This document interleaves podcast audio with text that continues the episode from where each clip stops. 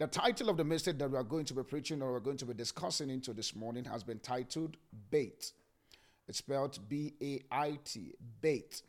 And so, this very particular title, by the time the Holy Spirit was working on me for me to come up with this very particular, it it, it, it was mind blowing to me. Um, I was preparing, I was just looking at the note uh, when I woke up early hours of this morning, and I was just I was just meditating, and I'm saying, but God, even myself, I was even praying for myself. Like, God, what is it that I need to be able to bait in this very particular thing for me to be able to pull all I need to pull?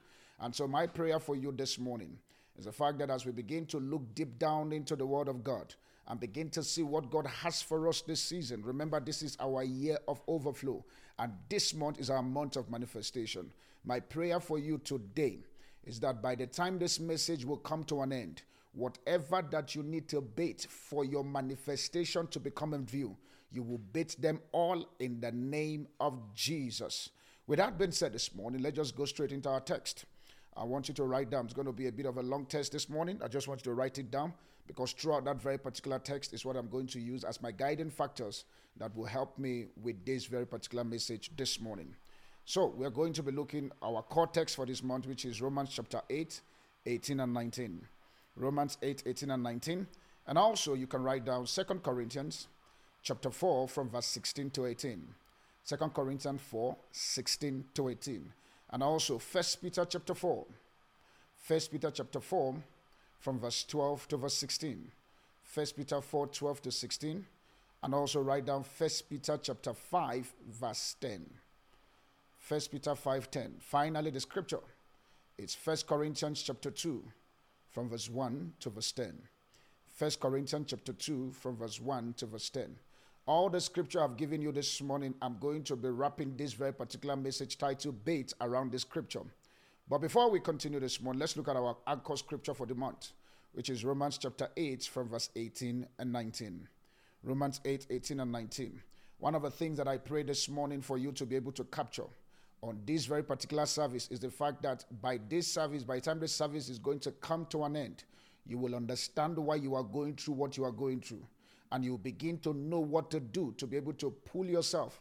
For some of you, this service will be an encouragement service. For some of you, this service will give you what to do. For some of you, this service will unveil the mystery of the world system that has captured you down and make you not to move forward. And I pray this morning that whatever this service has for everybody, you will lay hold of your own promises in the name of Jesus. Romans 8 from verse 18 and 19. Romans 8, 18 and 19. I'll try not to preach, I'll try to twitch, um, which means I'll preach and I'll teach. So I'm not promising you that I'm not going to preach, but I know that I'm going to twitch. That one is for sure. It says, For I reckon that the suffering of this present time are not worthy to be compared with the glory which shall be revealed in us. The scripture there says in verse 18, it says, For I reckoned. Paul the apostle was making us to understand that there is a dimensions of suffering. So, which means the Bible on this very particular month has not what you call negate the fact that there is a dimensions of suffering that we all need to go through. It says, For I reckon that the suffering. So, which means what you are currently going through, it is not strange to God. It is not strange to the ideas of the scripture. It is not strange to mankind. First Corinthians 10 13 make us to understand. It says, There is nothing taking me, there is nothing that is taking you such as is common to man. Which means everything that you are going through right now, it is common to man. Whatever that, whatever experience you are facing, it is common to man. He now says in that scripture that God is faithful. He will not allow you to go beyond that which you are able to bear. But in the place of that very particular trials, tribulation, temptation, suffering, he says, I, God, I will make a way for you. So Paul the apostle was saying to us, he says, For I reckoned, indirectly, I know that the suffering that you are going through at this very particular moment cannot be compared. If only you know what to do. If only you are going to be able to apply some certain principle this morning. He says, if you then do that, because we keep praying, God, manifest yourself in me. Lord, let your manifestations be, be, be, be seen around my life. Father, let there be a new revelation of who you are for me so that the world can see. But the truth of it is the fact that it says here, it says, the glory which shall be revealed in us. He said, for the end next expectations of the creations. He said, they are waited for the manifestations of the sons and the daughter of God. Second scripture. Second Corinthians chapter 4 from verse 16 to 18. Second Corinthians chapter 4 from verse 16 to 18. Second Corinthians chapter 4 from verse 16 to 18. It says here, it says, For which cause we faint not, but our outward man perish. This is Paul the apostle talking to the church of the Corinth. He said, This, he said, For which causes we faint not. He says, But though our outward man perish, he said, Yet the inward man is renewed day by day. Verse 17 now says, I say, For our light affliction, which is but for a moment, worketh for us far more exceeding an eternal weight of glory. He says, Why we look not at the things which are seen, but the things which are not seen. He said, For the things which are seen are temporary. Which means that problem that you are currently going through right now is a temporal problem. That very particular disappointment you are currently facing is temporal. That very particular pain, uh, the fact that the guy chooses to marry you and decide to dump you at the, at the what, I wanted to say at the airport, decide to dump you at the altar, that very particular thing is temporal. He says, but the things which are not seen, he says they are eternal. So there is an eternal reaction or there is an eternal reality that our face is not capturing right now. But before we go there, let's look at verse 17 again one more time. It says, For our light affliction. Paul was this this is a man, a guy that wrote to third of the New Testament. The kind of conversion that Paul had was an encounter with the person of Christ. The person of Christ came to make see Paul was not preached to by man. Paul was preached to by, by Jesus himself, who came in his glorified nature. So Paul experienced the glorified Jesus, but he was saying to you now, that just because Pastor Darlington preached to you and you gave your life to Christ does not negate the fact that you are not going to go through affliction. It says, For our light affliction is but for a moment. I feel like encouraging some men of God this morning who are like of the, the same cloth like me. But the fact that you are anointed does not mean that you will not go through affliction. The fact that you are a prophet, the fact that you are archpope, archbishop, arch bishop, act, whatever you want to add on the table. It says, but our light affliction. Paul was making us to understand I'm an anointed man of God, converted by the person of Christ. But I must tell you that is an affliction that I'm currently going through. I must tell you that there are some things uh, that is but for a moment. But please know this one. It says, A worketh in us, which means how you name your problem determines what you enjoy out of it. How you name your problem determines how long the problem can be. And how you name your problem determines what you take out from that problem. It says, but our light affliction, our light affliction. We, we are living in a days now whereby just because you just lose your phone, all of a sudden God now needs to be blamed for. God, why my phone?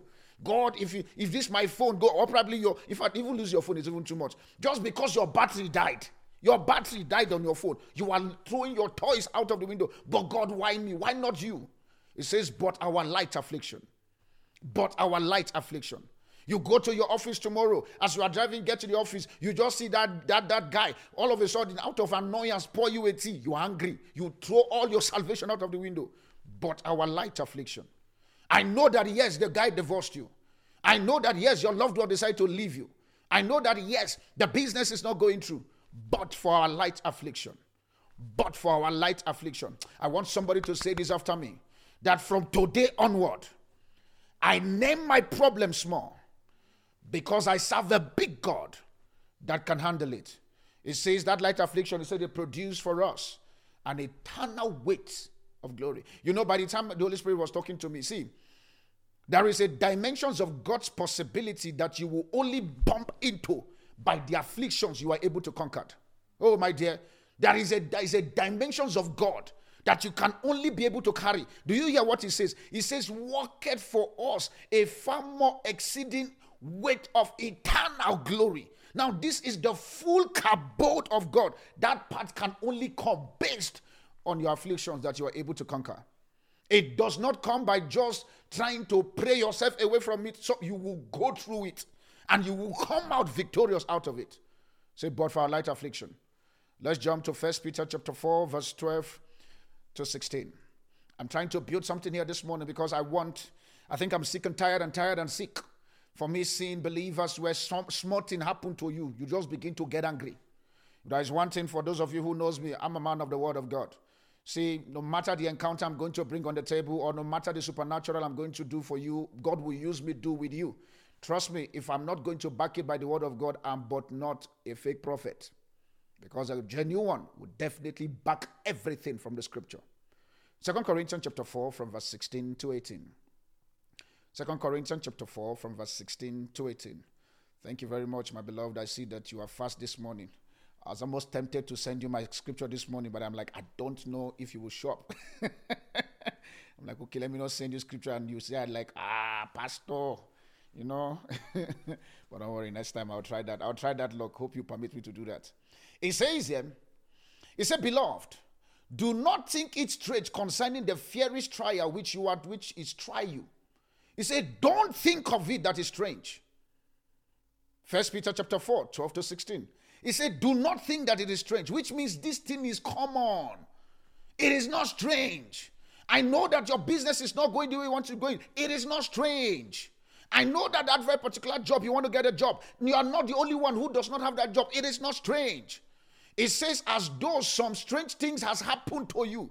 It says, but rejoice to the extent that you partake of Christ's suffering. Do you notice that your Christ now suffer? he says that you partake of Christ's suffering. He says that when the glory is revealed, which means that it's a glory that must be revealed from the standpoint of suffering. He says, but when the glory is revealed, he says, you may also be glad with exceeding joy. He says, if you are reproached for the name of Christ, he says, blessed are you. He says, for the Spirit of God and of God rest upon you. He says, on their part, he is blasphemed, but on your part, he says here that he is glorified. He says, Yet, he says, Yet, if any man suffers, let him suffer. Um, let me, I'm sorry, he said, um, let me read verse 5. He says, But let none of you suffer as a murderer, as a thief, as an evildoer, as a busybody. You see, busybody is a crime. you know, where you're just busy, just doing everything busybody, he says here is a crime.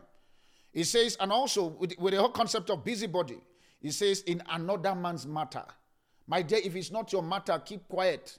Eh, they didn't ask you for you to open an Oputa panel.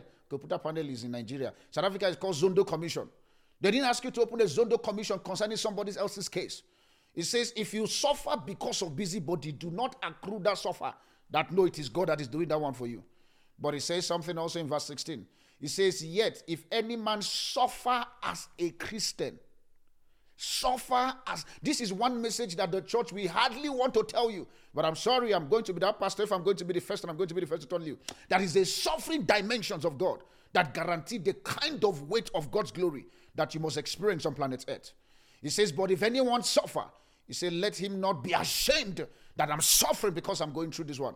I'm suffering for this because I'm standing. For those of you believing for you to get married, I know you have gone for 59, 59 and quarter kind of date, but yet it is not coming. And God keep telling you your guy is showing up, and you are suffering the pain of being single, and you choose not to compromise.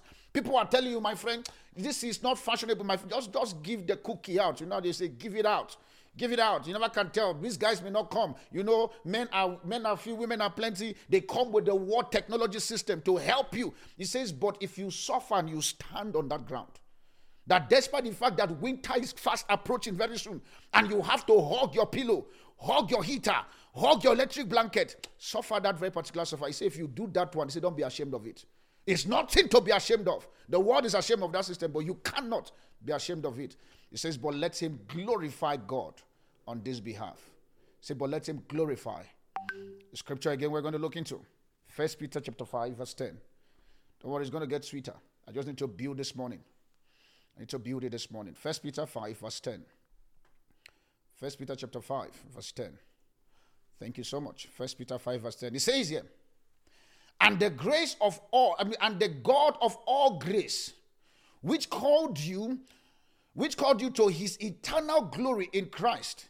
He said, after you have suffered a little while, after you have what suffered a little while, after you have suffered a little while. The scripture we read in First Peter chapter 4, verse 12 to 16, it makes us understand the kind of suffering. It's not a suffering of busybody, not a suffering of doing evil stuff, not a suffering of compromising. And yet, you, for example, you go to the bank, you steal money, you're an accountant, you steal money in the bank, and they put you in prison. You are saying, I'm suffering. No, that's not that. Don't let me give you a knock that is coming from Nigeria so that you don't begin to. Yeah, that's not that's not the kind of suffering we're talking about. It says, after you have suffered for a while, it says God Himself. You know, these are the kind of these are the kind of scripture I see that just give me grace for me to go through the problems. He says, For God Himself, He says, will restore you, make you strong, firm, and steadfast. He said he will make you strong. So, which means there's a dimensions of a suffering that produces strength. There's a dimensions of suffering that make you firm in the Lord. There's a dimensions of suffering that make you steadfast. That even though my car break down, oh boy, I will show up in church. Even though it is raining, I don't care what anybody say. Oh boy, I will appear in my duty post. Because why? After you have suffered for a while, he says, I God, I will make sure that I restore you, give you all that you need. Now, which means scripture that I'm going to read this moment, First Corinthians chapter 2, from verse 1 to verse 10. And this will lead me to my call for this morning. First Corinthians chapter 2, from verse 1 to verse 10. As we begin to go into my message. It says here, And I, brethren, when I come to you, you see, I come not with an excellency of speech, of wisdom, declaring unto you the testimony of God. He said, For I determined not to know of anything among you save Jesus and Him crucified. Paul was clear here. I don't want to know your problem. I just want to know Jesus. I don't want to know what you're going through. Can I see Christ in your problem? Can I see Christ in the crisis you are going through? Can I see your faith that you are standing strong? Can I see the fact that they refuse to promote you, they refuse to employ you, they refuse to give you that very particular job, and yet you've done all the things you can do in Christ, and yet nothing is coming forth? You see, that's one of the things I'm beginning to learn in this work I'm doing for the past two days that I've been active in this ministry. Is the fact that the God who called you, hear me, this is for somebody. The God who called you and you obey his voice.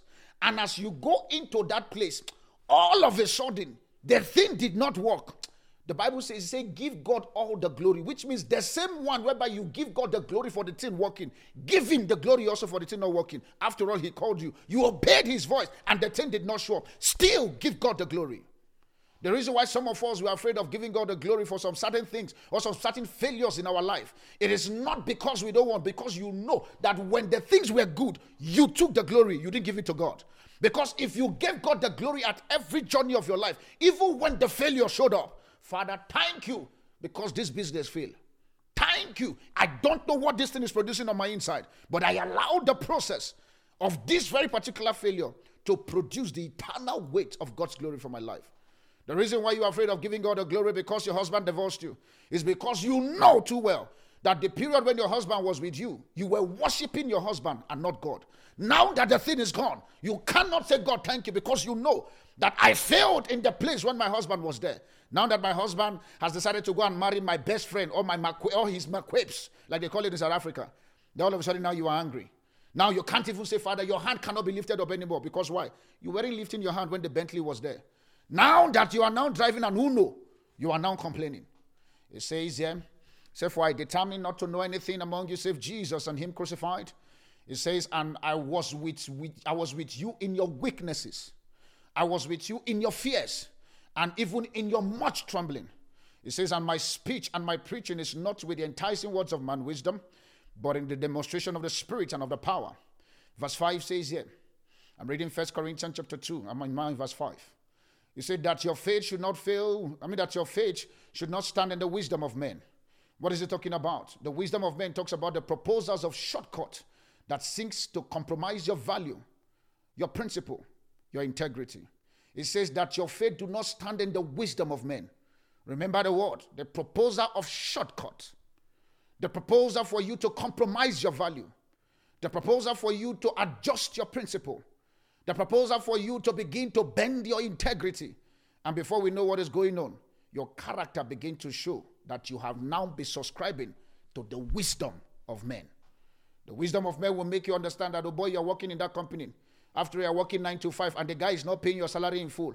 My friend, stop going 9 to 5, go 10 and leave the office by 1 o'clock. After all, he's, he's, getting what, he's getting what he's paying you for.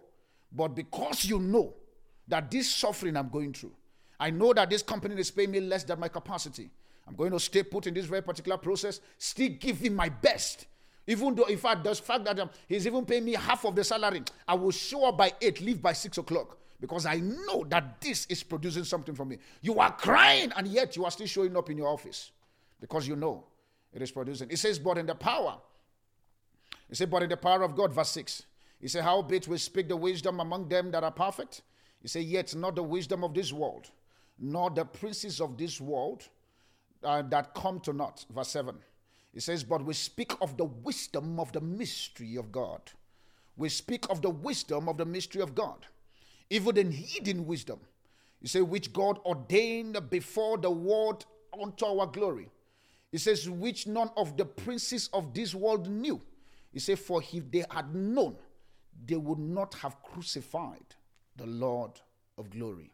What does it mean there? If they had known this wisdom that I'm about to bring to you this morning, if they had known this wisdom concerning Christ, they would not have fall for the bait that was dropped for them. They would not have fall, which means the people of this world they fall for a particular bait that Jesus, that God dropped on the scene, and they fall for it, and that now begin to produce the Jesus in you and the Jesus in me. It also says in Hebrews chapter 5, I think one more scripture, Hebrews chapter 5, from verse 7 to 9. Hebrew 5. I know you guys will say, Pastor is on a full message this morning. Yes. I'm tired of Christians whereby you hardly flip your Bible. In fact, some of you even have the one on your phone. You, you hardly punch your Bible. You only punch it this also, you will punch today. In fact, your finger will be seen on your screen of your phone today, knowing to it that you've punched the scripture. You know, that is flip the scripture, that is punch the scripture, depending on which one you want to do this morning. Hebrews chapter 5, 7 to 9. Hebrews 5 7 to 9. I need to paint this suffering well for somebody so that when you go out today, you don't then begin to now throw tantrums and throw your toys out. Hebrews 5 7 to 9. Hebrews chapter 5 from verse 7 to 9. It says here, it says here, he said, Who in the days of his flesh, he said, when he had suffered, I mean, when he offered up prayers and supplication with strong crying unto him that was able to save him from the dead. He says, and he and he had, I'm sorry, and was heard in that he feared. He said, though he was a son, yet he learned his obedience by the things which he what suffered. He's talking about your Jesus. He learned obedience. So there's some certain obedience you will learn by some certain suffering you will go through. That's what, yeah, see, even me, your pastor, there's some certain obedience I have learned based on some certain suffering hey, hey, that I have. In fact, is it I have and I am going through? So I say I have and I say I am. And what gives me the capacity for me to pull through day in, day out? Is the fact that I understand that it's going to produce an eternal weight of God's glory. For example, I know majority of you don't know, 2021 was a was a year that my wife and I, car, it tested our faith, tested our totality, tested everything about us. But we understand too well that regardless, though he slay me, yet will I serve him. Though I may not get the things that I put all my money to get, yet will I serve him. So don't think that some of us you see, the anointed ones that sit on the pulpit. Sometimes this is what I believe. The reason why people think that the pastors are enjoying life is because we refuse to show them our scars. Sometimes we have to be very honest and show the members the scars so that they come down from that high horse to make them understand that just because I come here and I show you the what's it called, the Gucci, the the the, the Givenchy, the whatever chi that you all wear, we all wear on the stage, does not mean that our back does not have the mark of the testament and the suffering that we've gone through. Sometimes we need to be honest and show you the back so that you can see the mark to know that we also go through some certain suffering. This scripture was saying to us here concerning Jesus. It says, in the days of Jesus, in verse 7, it says, after he had prayed, Imagine they said he offered up prayer, he offered up supplication, then he added into it with crying, as if the crying was not enough. So, the, so which means you can cry without tears. The Bible says Jesus cried, tears came out. So your crying and your tears you are bringing is not emotional blackmail to God. You can't blackmail God with emotional. His own son also faced that very particular suffering. It says, but with that very particular suffering, it says, and being made perfect, he become an author of salvation unto all them that obey him. But he came from the porter of suffering. As we begin to go into my scripture this very particular moment, and my text this, my context of our message this morning, we are going to be looking at a character of a man called Benjamin. Benjamin. What is it about Benjamin that this morning we are going to be looking with the concept of the message called bait?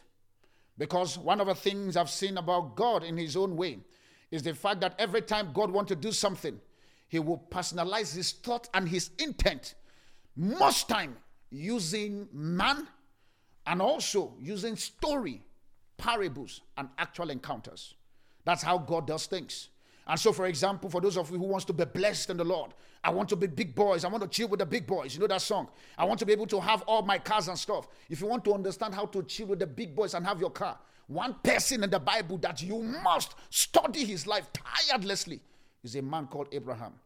So in the Bible, there are people you can jealously follow, and yet you will be able to do what they do and see God also use a signature of his nature to sign your life for, blessing. You want to be blessed in the Lord? Study Abraham. You want to be you want to be able to pray a prayer that you can shut down the economy of a particular country and open the economy up again, which means ability for you to pray yourself. You want to know what it means to pray. Study a guy called Elijah. In fact, we get to see with Elijah in the book of James, chapter 5, from verse, I think verse, verse 18, no, 16 to 18, James 5, 16 to 18, he make us to understand. He says there concerning a man he says he was a like man, he was a like man of like passion, which means the man also ate bread and pap. He did eat bread and pap. He ate that very particular amala ewedu soup. For us as Nigeria, he ate his pap and the egusi soup. He said he was a man of like passion like you. But Abraham prayed, he shut down the heavens. And after finishing praying for three and a half years, he prayed again. And he opened down the heavens and he bring down rain. My dear, see, there is a level of consistency that you can put on the table where when one thing did not work, you know how to do that very particular thing again. Now you have become a master of that circumstances. Before we go into our message this morning, if you look at your life, before you begin to shout and to cry, when the things were good in your life, have you taken time to study? Why was the thing good? What was I doing that made it good? Now that the thing is bad, what am I doing that is still making the thing very bad? You must be able to ask yourself that question as a Christian why me? And if why me, what must I do? Not what must they do. We live in a generation where our generation is very quick to tell us what must they do. What must they do? The government must give me house. The government must be able to provide the thing for me. The government, the government, the government. I'm talking about my country in South Africa. I thought that's my country. Yes, my country. My country, South Africa. I'm talking about it. Everything the government. What are you going to do for your government? My government must give me the the government did not, my friend, grow up like a big boy. The government owe you nothing than policies and system that guarantees for your sustainable growth and advancement. Hear me, hear me well. Coming from your pastor, the government owe you nothing than policy, system that guarantees for your advancement. So which means you must think advancement, then the government make that available for you. You want to study encounter? You need to study a man called Jacob.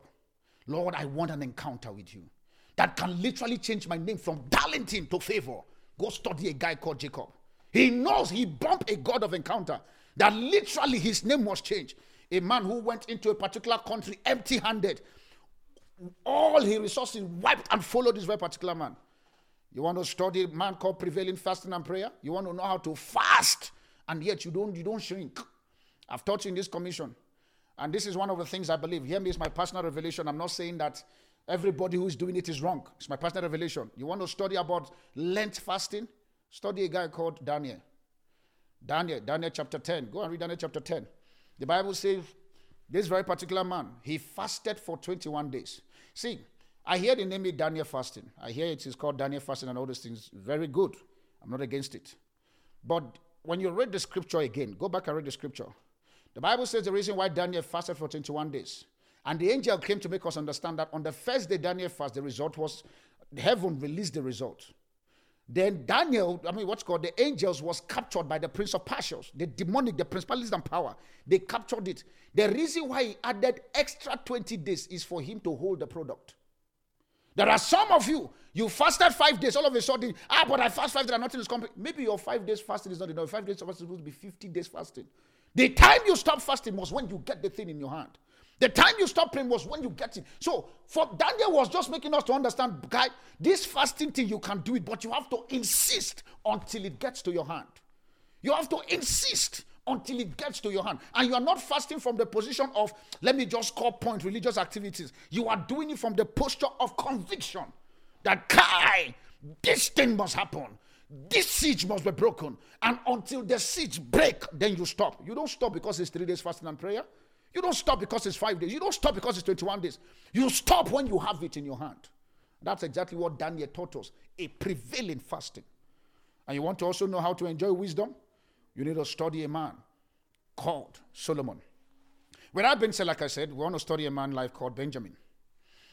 Benjamin, let's see what Benjamin is. Benjamin, we're going to see his life, his stories. Why Benjamin? Why Benjamin is the discourse for this morning? Like I said to you, you want to be able to put a solution on the table? Look for a character to personalize it. For Benjamin, Benjamin we get to understand. Let me just give you a bit of a brief, a brief story around Benjamin's life. Benjamin, his father's name was called Jacob. And his mother, his name, his mother's name is Rachel. Rachel happened to be the one that the father loved so much. Um, you know the story whereby the father had to serve Laban for two, for seven years to get um, the first to get his wife. All of a sudden, the father played kalu kalu. That's what I call it in Nigeria. He played gamble, and for all the probably based on the title, the father baited. The father baited the thing and gave him Leah. And then later he said, "No, I love this lady. I'll still do another seven years. Indirectly, for the one he loved, he fasted, he waited for 14 years to get the one he loved. 14 good years to get some of you, the ladies giving you tough time, just two months. You are now already trying to inbox another girl. You are trying to inbox, and can't chill, my friend, what's your problem? If Jacob can do for 14 years, guy, relax. If God said to you, that lady is your wife, stay there. Stay there. And push your way, she will crack. I tell people, I said every woman has a price tag. If I'm not every woman, every man living has a price tag. You just know, you just need to know what is that price tag and lay it on the table. You will get what you want from them. Hear me and hear me well. Every man, including me sitting here, we all have a price tag. Everybody. And when I mean price tag, I'm not talking about money. Some people price tag is integrity. Some people price tag is loyalty. Some people price tag is what's it called? Is sincerity. Some people price tag is just love. Some people price tag is money. So everybody has a price tag. Your business is to locate what the price tag, put it on the table, and they will shrink and adjust to you. So we got to see this very particular man called um, what's it called Benjamin. So Benjamin's story, we know what happened with Benjamin. All of a sudden, get to Joseph. Joseph was born by the first child that Rachel will get is Joseph. The brothers came together, they manipulated, and they took Joseph out of the way. God now blessed another. God now blessed Rachel and that child. So for the previous, I'm going to read from Genesis 35 because that's where I want to start my reading because I don't want to go back to all those stories. Genesis 35, we now see the story of how Benjamin came. Now, the Bible says in Genesis 35, 16 to 20, you can write that down. Just write it down and follow me in this very particular thought I'm reading. Genesis 35, 16 to 20. The Bible says here concerning this man called Benjamin. It says, and they journeyed. Who is the day? This person now, the day here is um, Jacob and Rachel. God asked Jacob to go to Bethel. Bethel is a place of encounter. Bethel is a place of opening. Bethel is a place where God's glory is.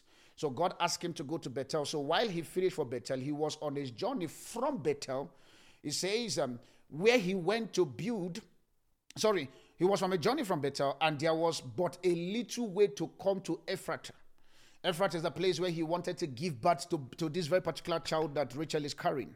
He says, and Rachel travailed, and she had a hard labor. Now, see, I want you guys, something I want us to get in this place because it is going to open your mind for something things we're going to talk this morning. He says, Rachel travailed, and she had a hard labor. He says, and it come to pass when it was in a hard labor that the midwife said unto her, Fear not, that thou, said, for thou shalt have this son also. And it came to pass as her soul was departing the Bible says, For she died, that she called the child's name Benoni. He said, But the father called him Benjamin. Thank God for fathers who are there when their child has been born. So the father names him Benjamin. He said, And Rachel died and was buried in the way to Ephrath. He says, Which is a Bethlehem. He says, And Jacob set a pillar there upon her grave. He said that this is the pillar of Rachel's grave until this day. At this very particular scripture we've just read in Genesis 35, we are beginning to see, for lack of better word, the not for good kind of experience that this boy called Benjamin was born into. Benjamin, all of a sudden, remember that this child, every other children, let's say the 10th children, okay, the 11 children, including Joseph, the 11 children that Jacob ever had with his wives, they all have good. Nine months ago, they push, poop, everything was fine. But something about this boy called Benjamin, all of a sudden, my mother want to give birth to me. She's having what's it called? What's it called? She's having cramps. She's having difficulties, hard labor. You know how you guys call it? I'm, trying to look at the word that the, the, the dilation centimeter hasn't getting to ten. I, some of them asked me the question. The dilation has not gotten to 10 and all those things. And all of a sudden, Rachel was still at what's called 1.2 and there is a long time you know when you want to give birth and the dilation hasn't get to that point oh boy you feel like packing out you feel, you now rachel experienced that now the bible now says based on her experience she named the child benoni what does it mean to name a child benoni he said this is the son of my pain the son of my pain does it now make sense where benjamin when we begin to look at his life Everything about Benjamin was always a place whereby something must go for him to be able to stand in life. Benjamin was a man that was born from the posture of pain. But thank God for fathers. And this is the thing for me. I'm not against mothers who name their children. But this is me for me.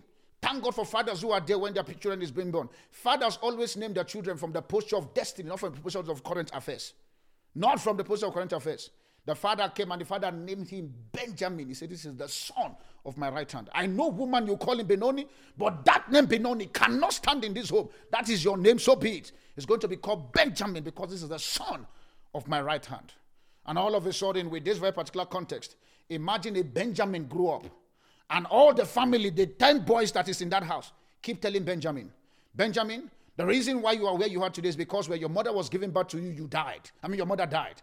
You came into this very particular with a curse upon your life. Already at the moment of Benjamin's life, there is too many difficulties that the guy was dealing with. He come into a life innocent boy. I did not I did not ask my parent to give birth to me. Why am I going through this? Benjamin began to face all the rejection, begin to face all the curse, begin to face all the shame, the pain. He goes to school, they tell him, ah, the one that the mother gave birth to, and the mother died. Do you know what that sounds like? for a male child, and yet he had no clue the mother. Guess what? He was not a partaker of this very particular thing. But Benjamin, I want to say to you, all my Benjamins this morning, I have a message for you this morning called the bait. And the bait will begin to show you the reason why your conception and why you are living a life of suffering and pain because it's about to pop. I declare for every Benjamin this morning that they've blamed you from something you are not aware of. They insulted you. They attack you. You are suffering in your company based on things you did not partake. My dear Benjamin, be encouraged this morning because the power of God is going to meet you at that place and it will turn your story to a testimony in the name of Jesus. The Bible says, and Benjamin went through all that very particular experience. We now see how the game began to take place. It now says in the book of Genesis, chapter 42, from verse 1 to verse 9. Genesis 42, 1 to verse 9. The ben, ben, my dear Benjamin, I don't know, I felt in my spirit to pray for every Benjamin. You've been accused, you've been talked upon, you've been attacked. Your family look at you and they can't see anything good out of you. Just because the ones who are supposed to protect you are not available anymore to preserve your dignity and to keep you strong. They keep trading you left, right, and center. You are tired of keep explaining yourself. You have no partaker of the deal, but yet you are still a partaker of the shames and the declare. I mean, and the disgrace. I stand this morning by the prophetic voice of God and the Christ that ordained me for this privileged opportunity. I declare today that every insult that you have suffered turn to testimony in the name of Jesus. Benjamin, be encouraged. God is about to show up for you. The Bible now says in Genesis chapter 42 from verse 1 to verse 9. Genesis 42, 1 to verse 9. Now, this is how God decided to want to show up for Benjamin. For the Benjamins of you, get ready. Ha! The Bible now says, Genesis chapter 42, from verse 1 to verse 9, it says, It says, Now when Jacob saw there was corn in Egypt, he said, Jacob said to his to his boys, Why do you look upon one another? And he said unto them, Behold, I've heard that there is corn in Egypt. Get down thither and buy for us. Hence we may live, I mean, hence we may not live and die. run down to Egypt and buy for us. There are some of us this moment because of the world system. Majority of us are running down to Egypt because Egypt has the corn. And because in your mind the church does not have the corn, you are changing your system, changing your protocols, changing your ideology. Because why? You cannot bear the pain, uh, and you are running down to Egypt to go and get the corn from it. My dear, for as long as Egypt has the corn, it's just a matter of time. If you don't pray yourself for you to begin to manifest that corn, you will find yourself going down to Egypt to buy the corn. The Bible now says concerning that very particular story that this very particular guy find himself in Egypt. His boys, the Bible says in verse 3, it says, And Joseph and his ten brethren, it says they went down to buy corn in Egypt. Guess what? This is where we begin to see Benjamin again being mentioned. After all the razzmatazz that happened in the previous chapter, now this is where Benjamin begins to mention again. He says, Then Joseph, verse 3. Remember, I'm reading Genesis chapter um, Genesis 42. I'm now in verse 3. He says, And Joseph, ten brother, went down to buy the corn in Egypt. He says, But Benjamin, Joseph brother, Jacob, sent not with him, I mean, sent not with his brethren, for he says, Lest peradventure the mischief that befall his brother fall upon him. he says, Look at the story again. He says, Benjamin was not sent to go that place because why? There are some of you this morning, as much as yes, you know that your Benjamin has been attacked, you have an experience with Benjamin's birth. You have an experience that this Benjamin that is in my hand, I will not go into beat this Benjamin for nothing. We get to see here that for the first time Benjamin was mentioned, but when Benjamin was being mentioned, a hand of protection for the father. There are some of you this morning, by the time the service is going to be over, you will see that you need to, at a particular time, had to let your Benjamin go. I know that your Benjamin is your pain. I know your Benjamin is your story. I know your Benjamin is your disappointment. I know your Benjamin is your anger. You have so much married your anger, pain, disappointment to the point that your Benjamin has now become part of your life. And you said to yourself, Me, Jacob, I will not let this Benjamin go. But guess what? The 10 brothers were going, the 10 brothers were being, being developed. But because of the pain, Benjamin, I mean, Jacob refused to allow Benjamin to get into the place. The Bible now says there, it says concerning the story that the 10 of them went to Egypt to go and buy. But Jacob refused to allow Benjamin to go. I want to talk to Jacobs this morning. The Jacobs where you know, and this Jacob, I'm using the word Jacob, it can be a male or a female. The Jacobs where you know that because of the things that you've gone through, because of the pain, the shame, the disgrace, and now you have this very particular thing, I will not let this one go. Never. I would hold my fear. I will hold my disappointment. I will hold my anger. The Bible says, Jacob, hold tight to the pain and experience. My dear, you can hold tight to pain. You can still hold tight to experience. He hold that very particular thing dearly. Benjamin today on this context is what you have held so dearly that you don't want to let go. But in you not letting that thing go determines if you're actually going to manifest this year and enjoy the overflow. Because that get to a particular point, my dear Jacob, you have to learn how to let Benjamin go. The Bible now makes us to understand in the book of First Peter chapter 5, verse 7. You don't need to write it down. It says, Cast all your cares upon me, for I care for you. Oh, Jacob, the game is about to change. Because now your 10 sons, they've gone to Egypt. And now a game has been put on the table that if Benjamin is not released, you will never enjoy the next move of God upon your life. If Benjamin is not baited, you will never begin to see the possibility of what God can do in your life. Some of you, your Benjamin can be your irritating character. Some of you, your Benjamin can be the fact that you have stayed in one place for too long. It is time for you to trade the Benjamin. The Bible now says in verse 5, it says when they get there, Genesis 42, verse 5, it says, And the sons of Israel came to buy corn among them. It says, For the, it says, For the famine was in the land of Canaan. He said, and Joseph was the governor over the land. And as he was the governor, the Bible says, and he it was sold to all the people of the land. And Joseph's brethren came and bowed themselves before him with their face to the ground. Joseph saw and he knew them, but he made himself strange unto them and speak roughly unto them. And he said, Whence comes you? And they said, We are from the land of Canaan, we came to buy food.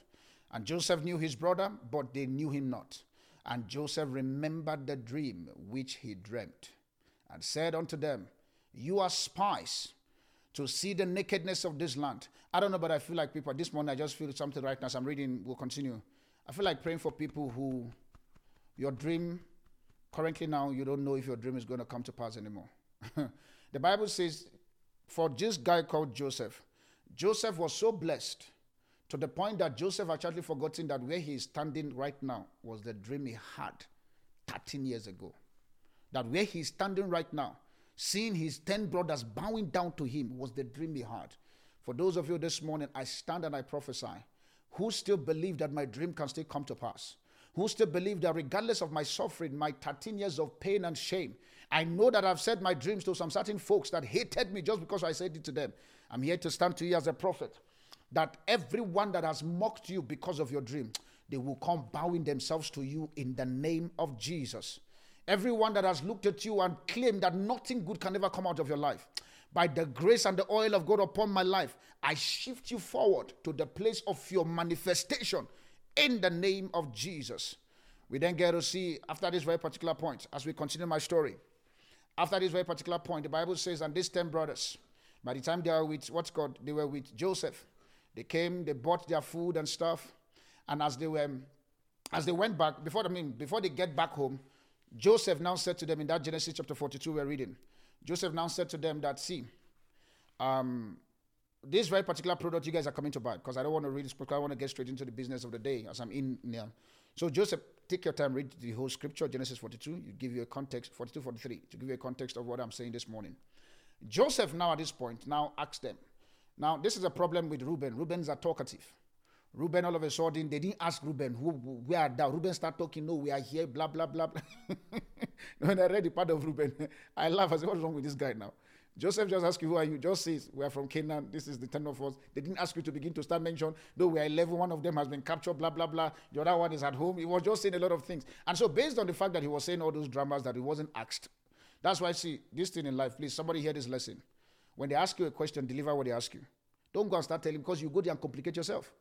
They ask you, what time did you wake up? Don't start saying that, no, when I slept, I was turning, and before I know what was going on, I fell to the bed, fell to the floor, I stand up, and I went back to the bed. My alarm rang, I closed it, and I, they didn't ask you, how did you? They say, what time did you wake up? They say between what time did you wake up and how did you wake up? I woke up 9 a.m. Pa, case closed. Reuben was now talking. As Reuben was making all this thing, Joseph now got a particular point. Joseph now said to him, that based on this very particular thing, I choose not to believe you guys that you guys are coming to this land for free. You guys are here to come and spy to see the word nakedness there that Jacob, I mean Joseph used, is you came into our land to look for a trading advantage to use against us. That word nakedness is not literally nakedness, it means a trading advantage. Because remember that Joseph at that moment is a businessman. So Joseph is saying that you, 10 of you, came into this land. You are coming to spy to see to see where is our weaknesses so that you guys can use it against us.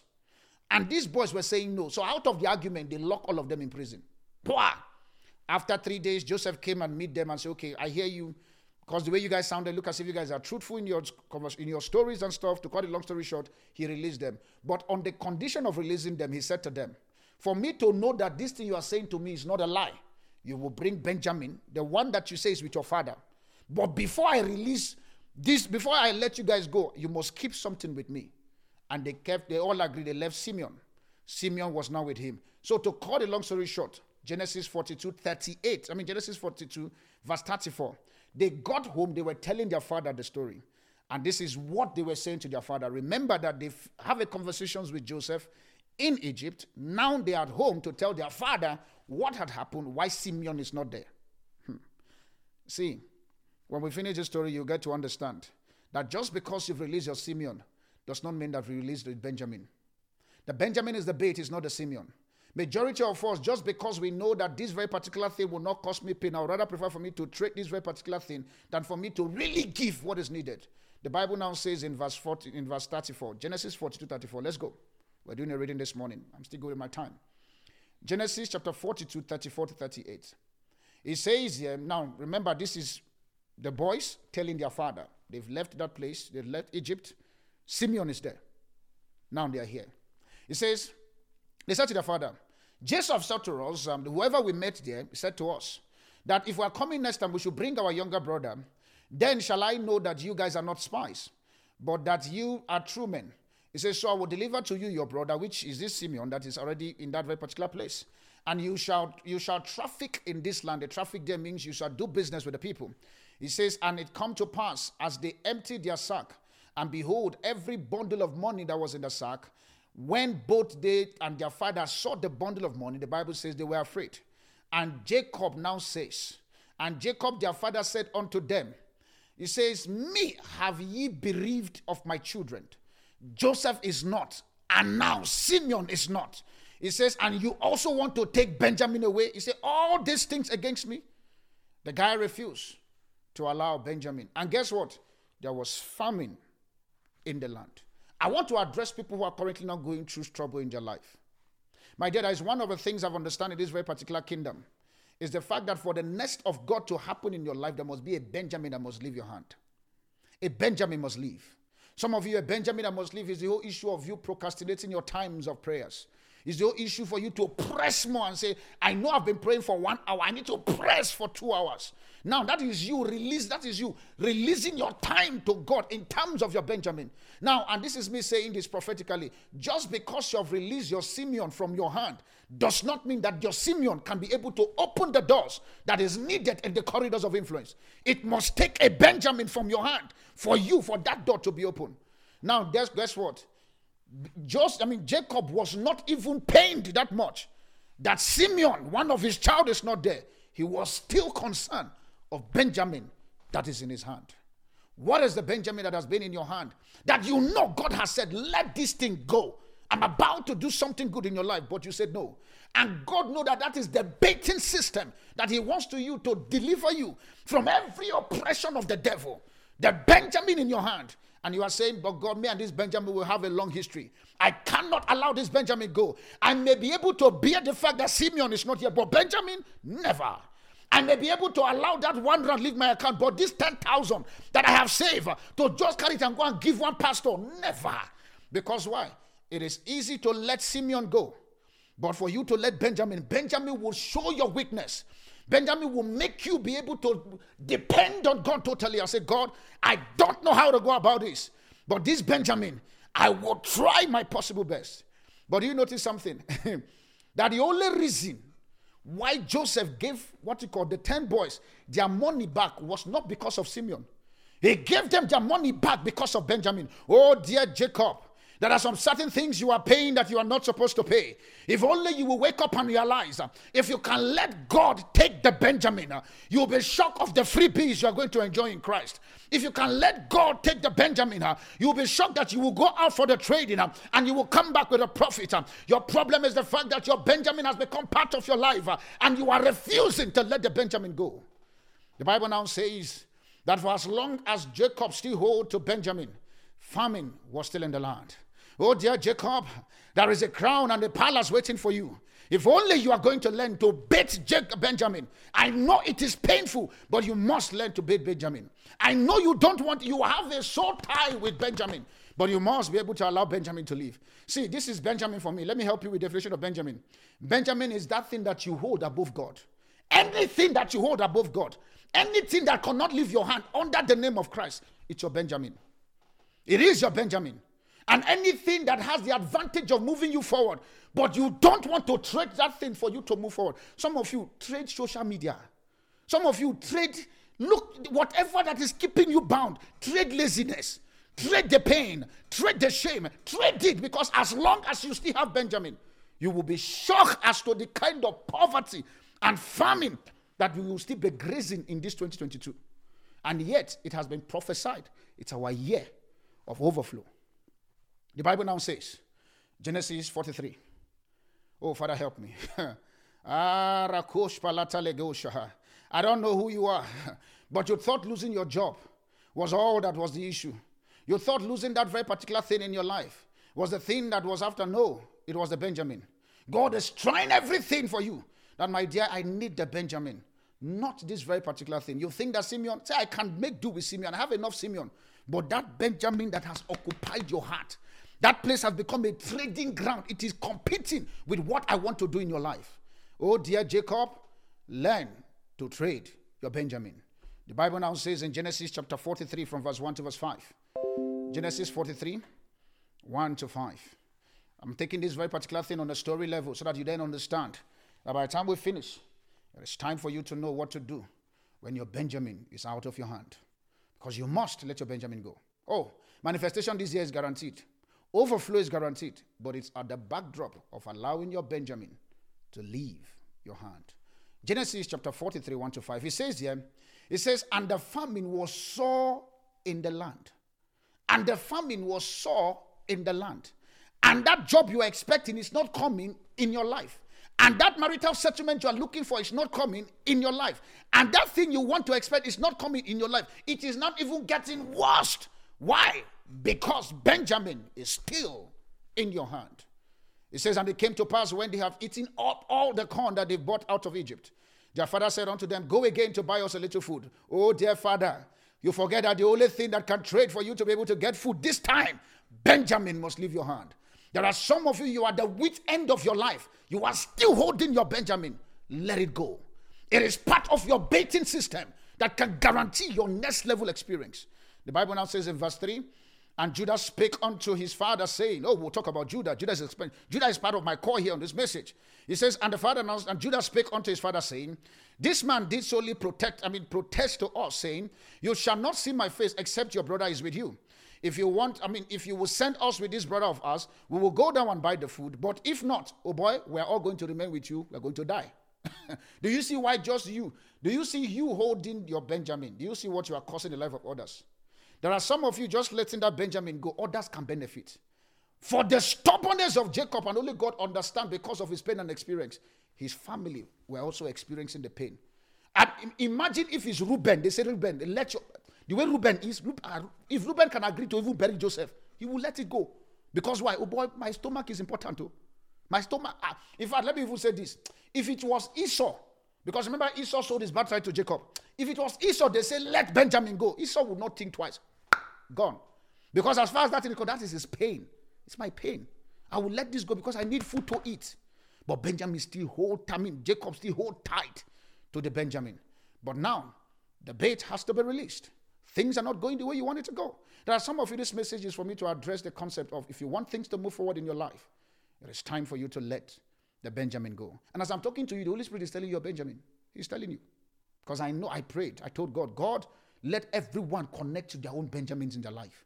That must leave them for them to move forward. I'm tired of pastoring people whereby all of a sudden you keep holding your Benjamin and yet you want to sit in the palace. You cannot sit in the palace still having your Benjamin in your hand. It's impossible. You have to trade your Benjamin. Let me show you how God also traded his own. God traded his Benjamin called Jesus. No wonder by the time Jesus returned back to him, he was no more the only begotten son. It now become the firstborn of the begotten. Now, this is the thing I want to say here.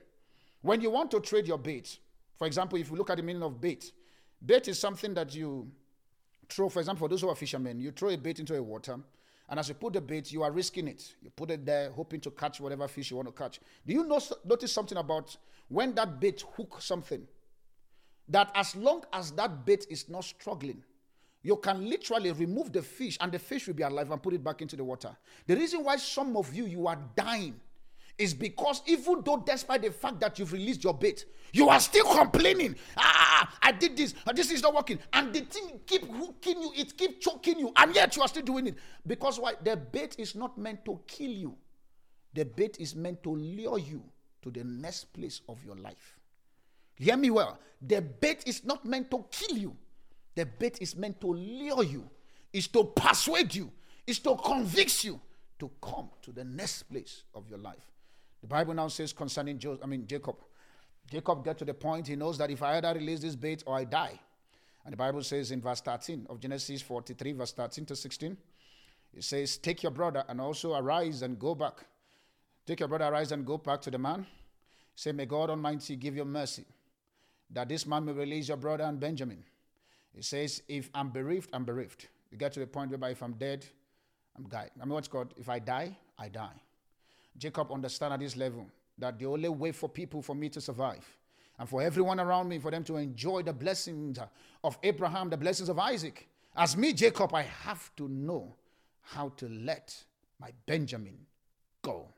And the Bible now says, verse 15, so they took this very particular boy And they took the present and the money, they doubled it, and they went back to Egypt, and they stood before Joseph.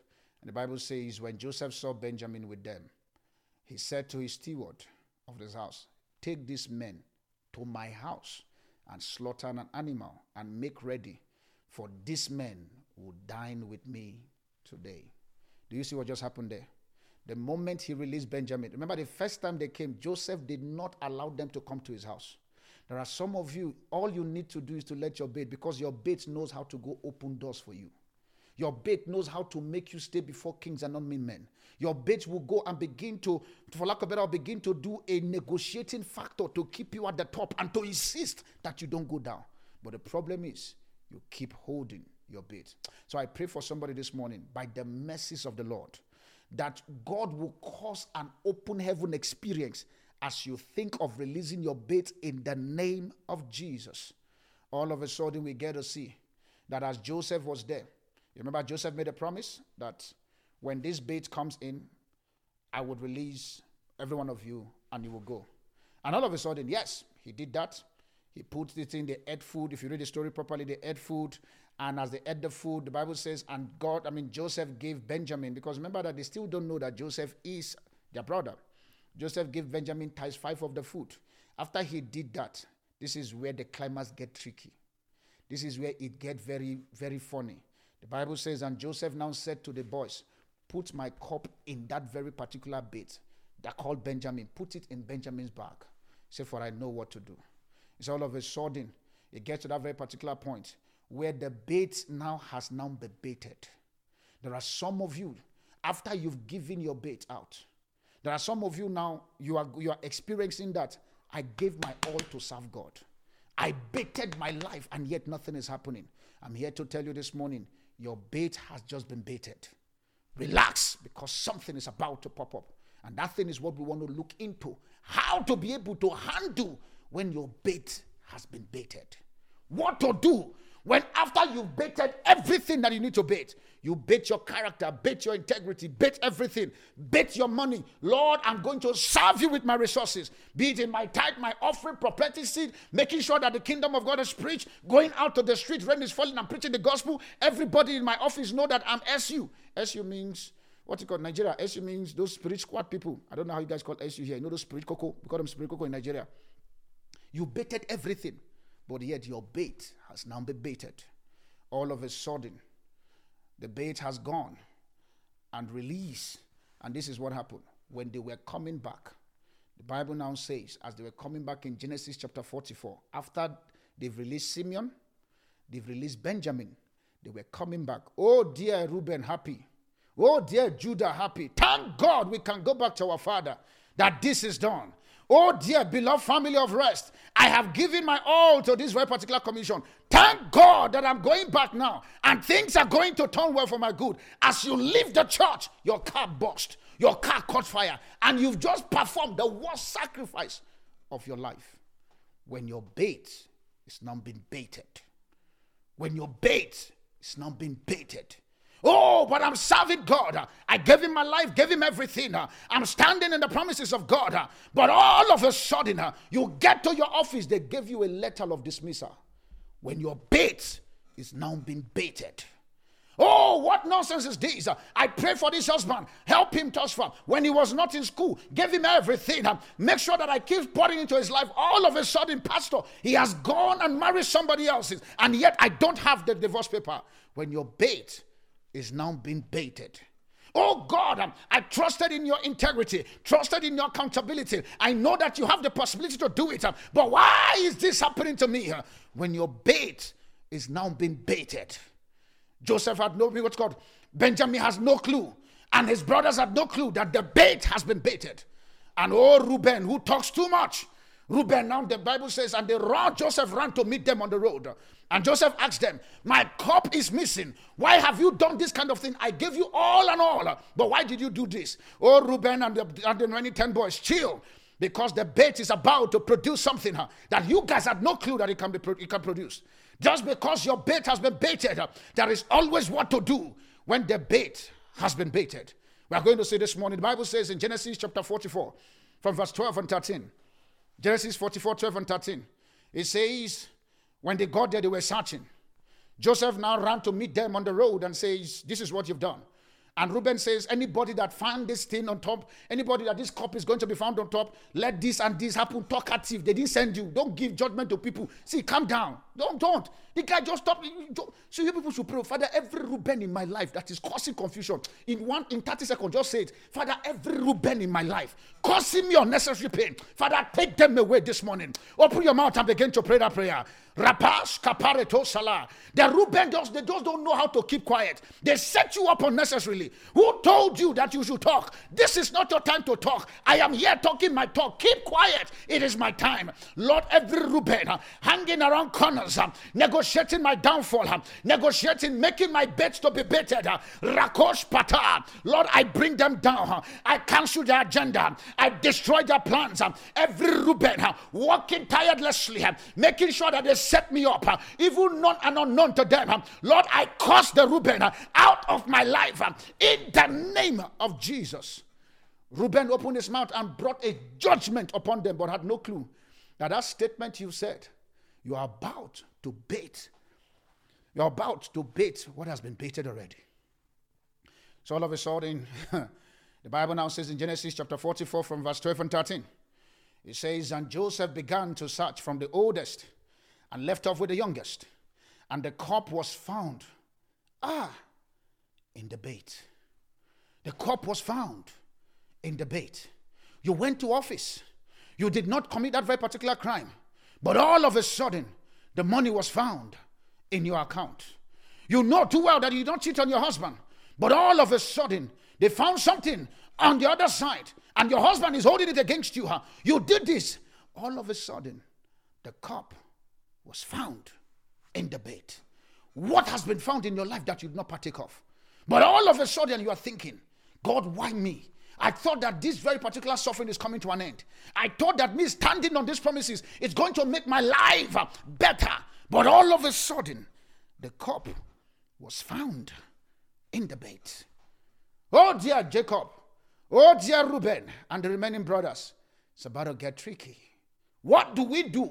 Because the exact bait that we use, thinking our father will live long, is about to die now. Because we already declared that whoever this will be found shall be a slave permanently. Who sent Reuben? Somebody ask him, Who sent you? Who sent you? What's your problem? But the cup was found in Jacob. Do this thing. Before we know what was going on, thank God for the people called Judah. Thank God for the Judah. What happens? Now, this is what happened. This is one thing you must do when you find out that your bait has been baited.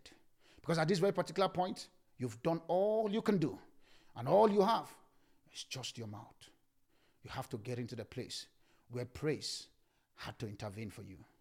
When your bait has been baited, Lord, I don't know what this business is doing. I've sown my seed. I've made sure that I have the good friends. I've made sure that I know what to do. I've tried everything possible. I hang around the corners of influences and stuff, but yet, God, the business is not going for because why? The bait has been baited. Stop praying and let Judah take over the reign. The Bible now says there that Judah stepped forward. Now, that prophetic movement was the fact that what's the meaning of Judah? Judah means praise. Judah stepped forward. Judah stepped forward and looked and said, No, this place, I know you have done your part, Benjamin. Benjamin, from the day you were born up to this very particular point, we've baited you for too much. But it is time, Benjamin, for you to send praise forward. I know you may not know how to sing, but despite the fact that your voice is not good, God wants to hear your praise because the Bible says, uh, and the God of glory, He inhabits in the praises of His people. There are some of you this morning, you are sitting there looking at me and you're wondering, how can I come out now that my bait has been baited? It is time to switch the ball game and get to the place of praise. You've prayed your 17 days prayer and fasting. You've bind the devil. You've done everything. They've poured granite oil. Is it granite oil? They've poured anointing oil on you to the point that you are glycerin. In fact, they can put you on the pan and fry egg out of your life. That's how oily you are. It is time for you to switch and allow Judah to take the reign. And all of a sudden, Judah take the reign. And Judah said to Joseph, he said, Joseph, I know that this has happened, but I must talk at this very particular point. I must talk. No wonder we get to see the mystery. Possibility that this is what Paul the apostle located.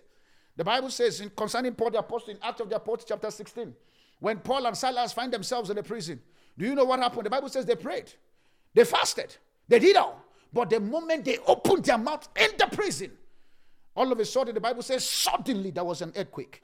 The door opened. Paul and Silas could not understand why they were in prison. But now, by the time they find themselves preaching to the prisoner, to the warder, to the manager of the prison, they now understand. Oh, we were baited just because this guy must be safe. My dear, you get to a particular point in your prison life when your bait has been baited, all you need to do is just open your mouth and begin to thank God. Begin to appreciate Him and say, Lord, I may not know what is going on, but I choose to thank you. I don't know how this thing is going to come to pass, but I'm going to allow my praise to go out. Somebody right now, I just feel in my spirit. Open your mouth in one minute and just begin to send the praise this morning and begin to praise your way to your victory. Praise your way to the place of your dominion. I know that I lost my job. I lost my loved ones. I lost my career. I'm going to allow Judah uh, to be able to get into the place of my life. Somebody open your mouth. Lord, I just said thank you. I don't know how Ella Michaela is going to be a reality, but I choose to acknowledge you. I don't know how platform is going to stand to become the fastest growing church. I still have my hope, but I know I'm going to press my way to the top. I may be at the ground floor, but I'm going to praise your name. I may still be in the place of the shadow of the valley of death, but I'm still going to thank you, Lord. Lord, I'm grateful. I'm thankful. I don't know what to say, Jesus. This is me, Lord. I'm just your son. I've baited, but my bait has been baited. I choose to say thank you. I choose to say thank you. I don't know what else to say, but I worship you. You still remain king. I refuse to allow my mouth to kill my blessing. I will not allow the Reuben to talk this time. I'm going to send my Judah. Reuben, it is time to keep quiet. Judah, rise up for my sake. I send my praise forward. Somebody send your praise. Somebody begin to send your praise. Ramash Patianosa. Lord, I honor you. I magnify you for platform. I thank you because people are looking for starting a church, but I have an online church and I have members you have given me. I have sons and daughters around the world. Lord, I thank you. I may not know how the door will be open. I choose to magnify your name. I give you all the glory. You are the King of kings and the Lord of lords. You are the mighty one in battle. Thank Him for the things you've not seen. Thank Him for the pain. Thank Him for the baited. Thank God in the midst of the trouble. And the Bible says, and Benjamin look in his life and says, Now my bait has been baited. What must happen for me to do this? And the Bible says, And Judah stepped forward. Is it a surprising in Philippians chapter 4, verse 6 that the Bible says, Be anxious for nothing? Say, but in everything in prayer and supplication, it now says, mix it with thanksgiving. So that is how you make your requests be known unto God. Then all of a sudden, we now understand how this mystery, Paul and Silas and these guys, they understand this, and Paul benefited greatly. That is a place you get to when your bait has been baited. All you need to do is to open your mouth and begin to praise your way. Praise your way when you are in the dark place. Praise your way while driving to office and you see your tank of your car is empty. Praise your way when they give you the salary and the salary is not up to what you expect. Praise your way when the job is not coming the way you want it. Praise your way in everything. You lost your loved ones. Still say, Father, thank you because I'm still alive. It is time for the Judah to step forward. The Bible now says in Genesis chapter 43, from verse 33. Genesis 43 33. He says here, says, Now therefore, this is Judah. Therefore I pray thee, let the servant abide instead of the lad and a bondman for my Lord, and the lad to go up with his brethren. You get to a particular point in your life where you must allow the Judah to do their job. The Judas in your life are the one, the Judas are in your life is the praise. You get to that point. Do you notice what happened here? Praise always have a way of telling for you what you don't know that you have the grace to do. Praise always have a way of engaging the impossibility for you when your weakness is in view. Praise always has a way of talking you to your nest, not the Reuben. The Reuben will put you in trouble, but the praise will show you your victory. The Reuben will put you in mess, but the praise will make you understand that there's a message out of your life, you Benjamin, that has been baited, and things will still come out of your life. And all of a sudden, guess what? That the moment that praise goes up, oh, no wonder Second Chronicle chapter 20, verse 22. You can write it down. You don't need to go. The Bible says, and when they began to praise the name of the Lord, He says, The Lord sent an ambushment, which means praise can go and set. See, praise is a weapon of war, it can fight a battle for you. Praise, we say, and when they when they opened their mouth and they were praising God, Second Chronicle 20, 22, when they were praising God, he says the Lord sent an ambushment from the standpoint of praise, not even prayer. Praise your way. He says, and they were all smitten. They were all smitten. And the Bible now says in Genesis chapter 45 from verse 1 to verse 5, when praise now began to talk, this is what happened. Genesis chapter 45. It says, it says, as praise was going out from the corridors, all of a sudden, Joseph could not refrain himself.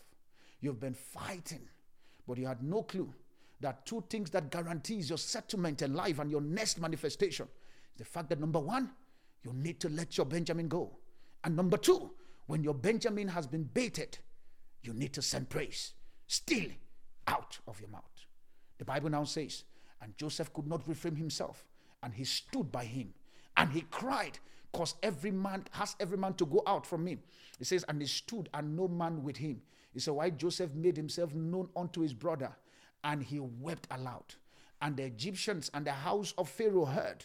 And Joseph said unto his brethren, I am Joseph.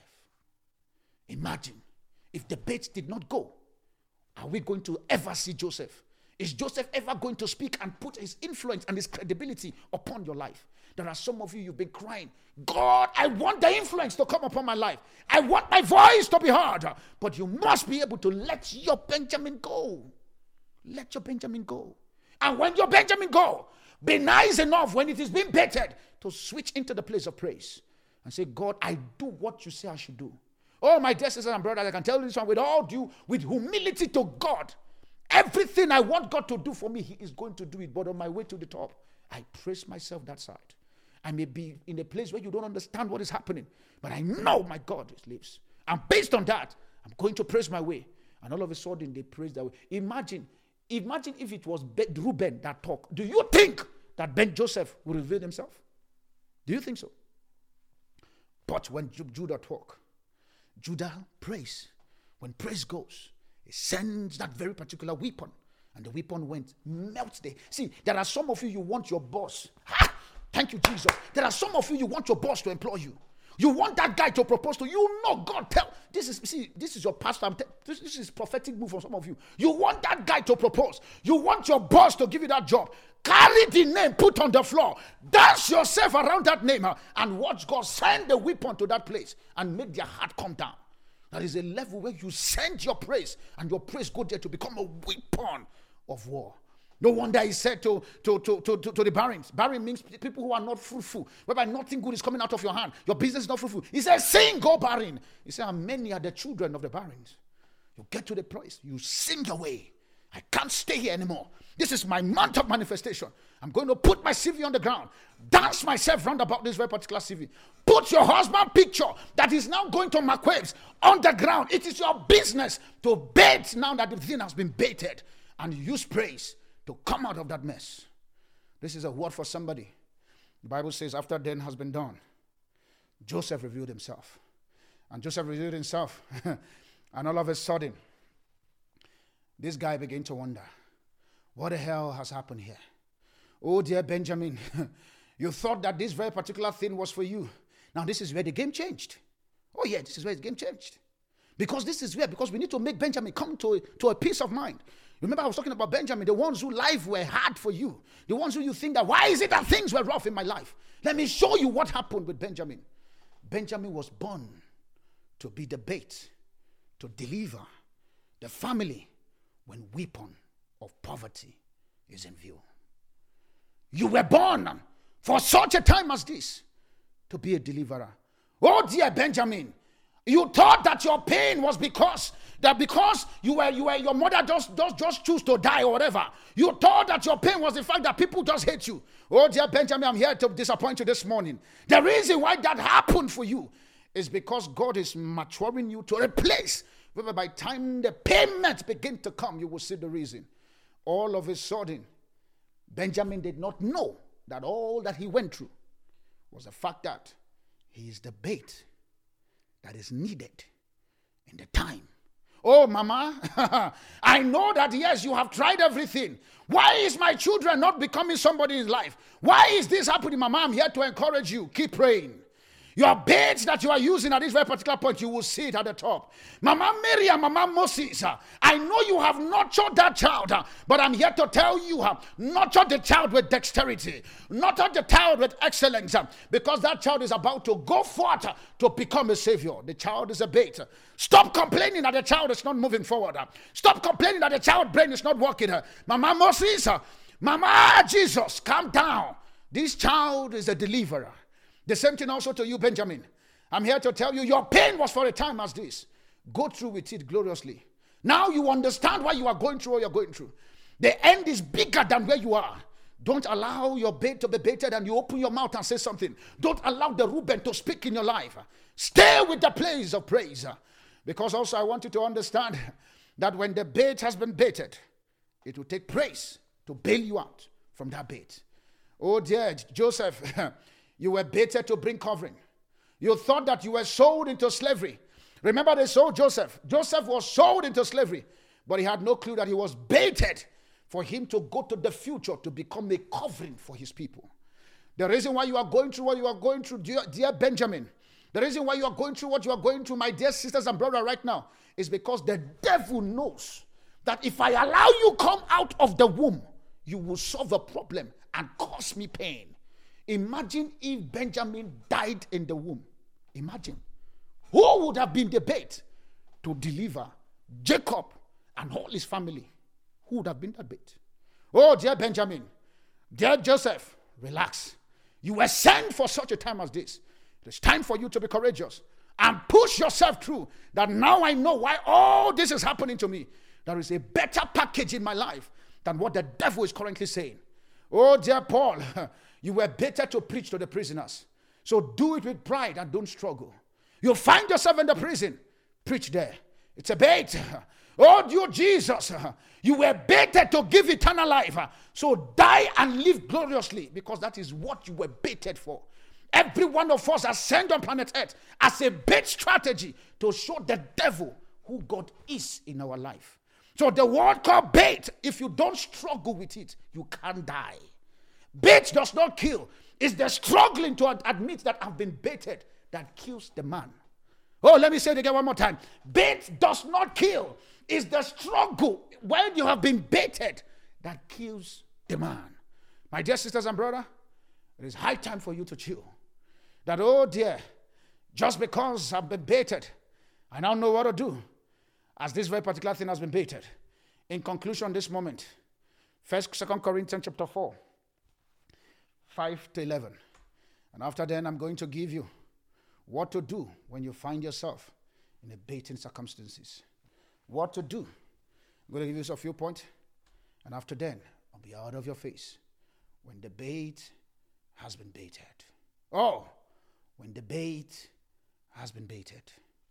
When the bait has been baited. I'm here to talk to somebody this morning. You've given your all, you've done your best. You've tried, you've cried. Oh, all the scripture I read from Romans and everything to make you understand that the suffering you are going through is but for a moment. I remember I asked you to pray. Call it a light affliction. It is light. It is light. It is light. It is light. Don't, uh, don't kill yourself in the process. Stay strong. You were baited for such a time as this. Second Corinthians chapter 4, 5 to 11, it says here. He says, For we preach not ourselves, but we preach Jesus Christ, our Savior, your servant, for Jesus' sake. Say, For God, who commanded his light to shine out of darkness, has shined his light on our heart to give us the light of his knowledge of the glory of God in the face of Jesus. He says, But we have this treasure in earthen vessel. The ability for you to praise is in you, my dear. So bring my thought to a close is in you. He said, We have this treasure in earthen vessels. He said, The excellency and the power of God. He says, Not of us. He says, We are troubled on every side, but we're not dismayed. I know that they attacked you, but don't be dismayed. We are perplexed, but not despaired. Persecuted, but not forsaken. Cast down, but not destroyed. He said, But always bearing our body, the dying of the Lord Jesus. He said that the life also of Christ might be made manifest in our body. Does that sound like the month of manifestation? That for you to manifest in all that you want God to do in your life, there must be a bait, and you must be willing to allow the bait to go. What must I do this season? Number one, be ready to give the bait. Oh, be ready. Be ready to give the bait. Two examples I'm going to give you quickly. One of them is called Moses, and the second woman is called the widow of Zarephath. For Moses, Moses was so glued to the stick in his hand, he did not want to put the bait on the ground because that's what God wants to use. There are some of you, until you are willing to let go of what is in your hand, God is not committed to give you what is in his hand. You have to let go of that very particular thing that is in your hand. You have to let go of that thing that is in your hand. There is a picture now I have on the screen for those of you. If you notice that very particular picture, Jesus was holding a big teddy bear at the back. And he was asking this lady, this small child in front, Can you give me this bait? This is the bait. There's something I have at my back. If only you can give me this small one. Your Benjamin is small compared to the famine, compared to the pain, compared to the poverty, compared to the lack, compared to the depression, compared to the anxiety, compared to the suicidal thought. You have to let go of that bait. Number one, let go of the bait we saw with the widow of Zarephath. For that of Moses, you can write down Exodus chapter 4, verse 2 to 4. Exodus chapter 4, verse 2 to 4. It says, And God asked Moses, What is in your hand? And God said to Moses, Cast it on the ground. And he cast it on the ground. He cast it. He didn't keep it, he cast it. Thank God for the Jacob who are willing to let go. And all of a sudden, as he cast it on the ground, the Bible says that very particular bit becomes the power that God used. In fact, I think that particular scripture, I've forgotten it now, it's not coming to my head. The Bible says, after Moses has dropped the rod, when Moses picked the rod back, it no more becomes the rod of Moses, it now becomes the rod of God in the hand of Moses. There are some of you, until you let that bait leave your hand, it will never go and bait anything good for you. The widow of Zarephath, First King chapter 7, 13 to 15. First King 7, 13 to 15. When the prophet came to meet the widow of Zarephath, the woman was complaining, Oh boy, prophet. Or let me, let me put let me personalize it. Oh boy, Darlington.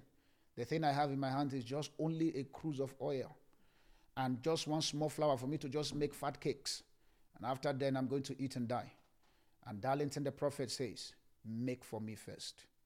And all of a sudden, the woman, look, if I'm going to do this for me not to die, I have to be willing to trust and bait this thing.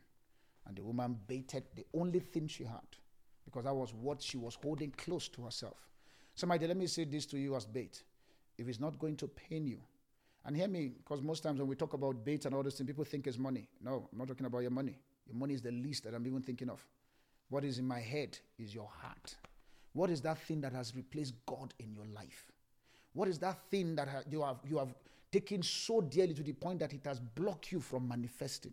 That is your bait. Be ready to bait it. Some of you is procrastination. Some of you, you lie too much. Some of you, your pride and your ego, it's closing doors for you. Bait it. Bait it. Point number two what must I do now that I'm in this season of my life? Be still and just put everything in God's hand. Be still and put everything in the hand of God. Be still. Do you notice what happened to Benjamin? Because I'm beginning to bring my thought to a close. Do you notice what happened? Benjamin, all of a sudden, he was quiet. Haven't you noticed that throughout the scripture, Benjamin did not say anything because he was tired. There are some of you now, you are tired. You're so tired.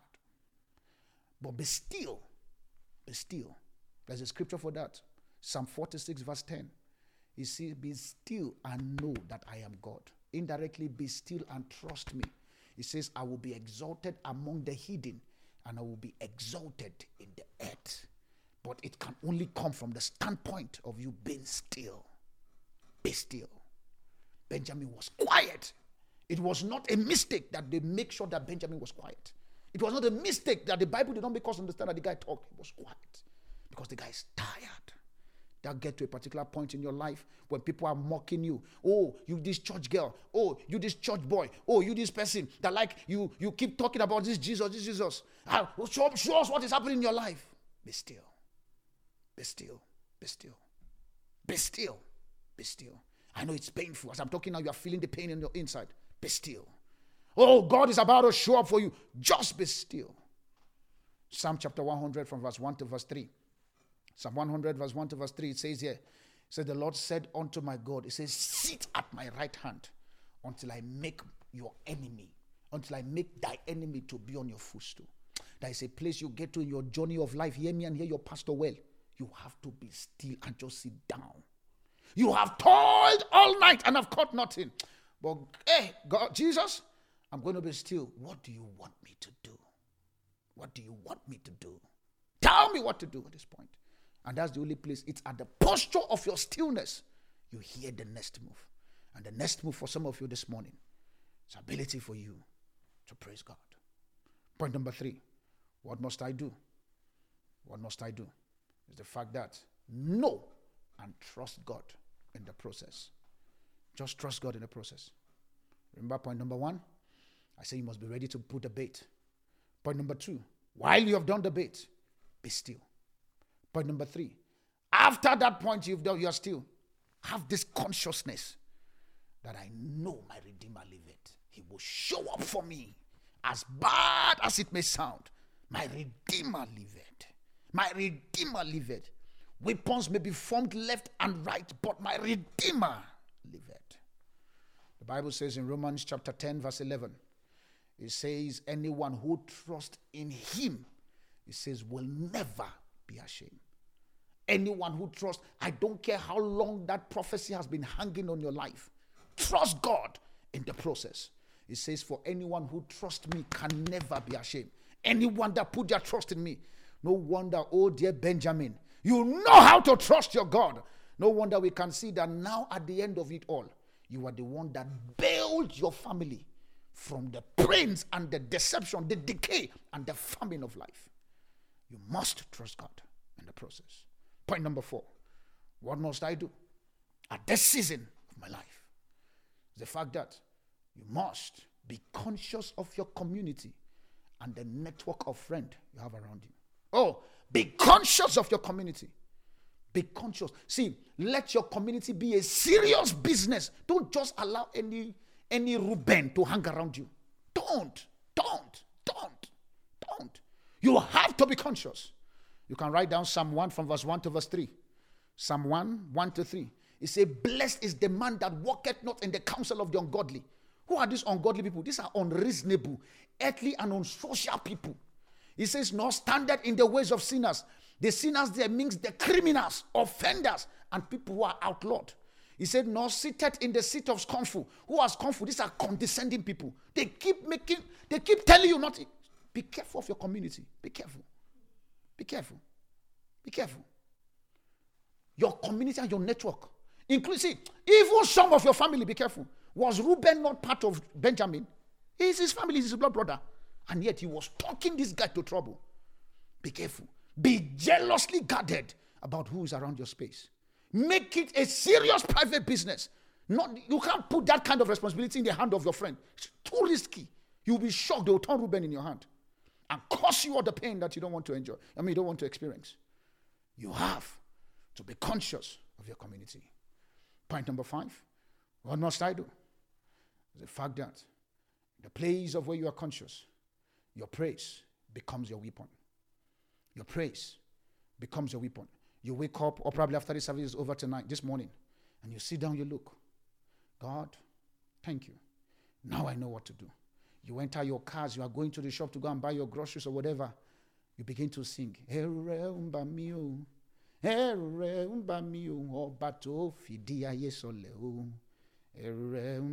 Indirectly, the God that I serve, the one that I worship, you, the, the, your magnitude and your experience, your exploit and your grandeur, I cannot fathom it. So, because of that, I choose to praise you. Remember me. You pick a song Play a song in your car. Let your praise go ahead of you. You saw what happened in the life of Benjamin. When your bait has been baited, you must be able to send your praise ahead. When you go to the before you go to the office, I know that this month we are doing 5 a.m. After we finish by 6 o'clock, open your mouth, begin to sing your way to your office. Oh, the day the Lord is good, his mercies and just forever. The day is a good day. Lord, I thank you. I bless your name. You are good God. You are awesome. I send this. You begin to send your praise to your boardroom and your meetings. Because why? When that praise goes there, Second Chronicle chapter 20, verse 22, when your praise goes up, God begin to send ambushment and smite anything smiteable that is standing on your way. Point number six.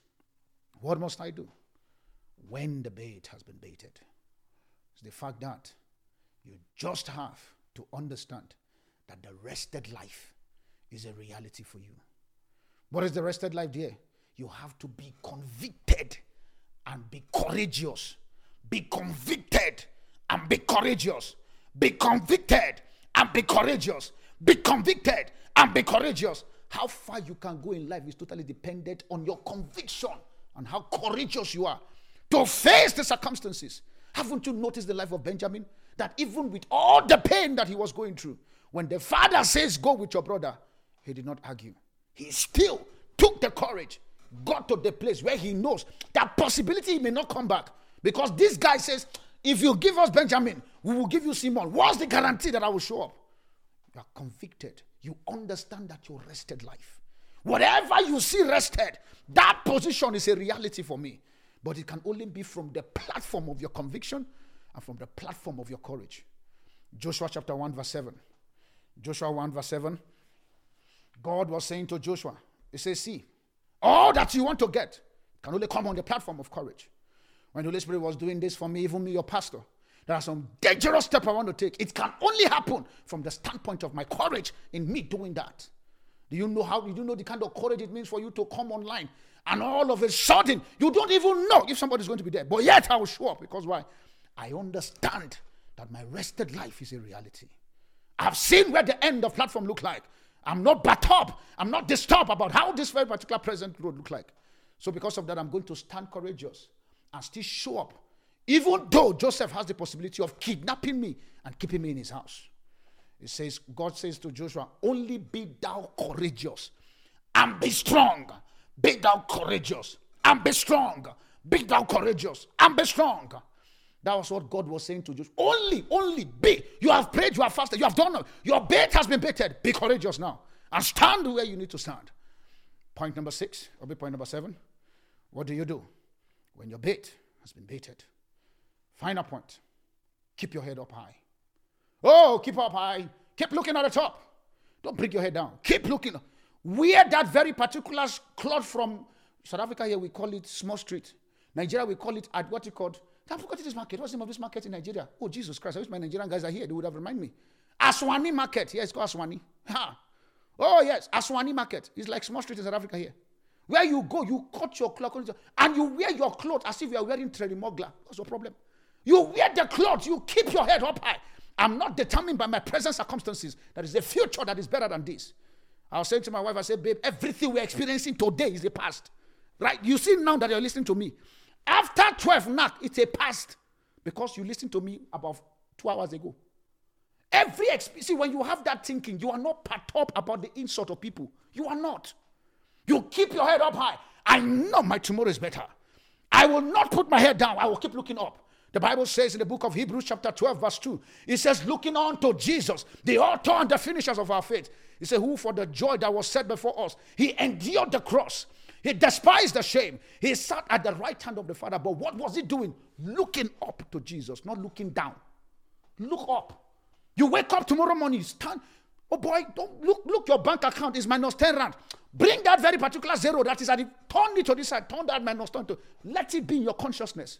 I look up.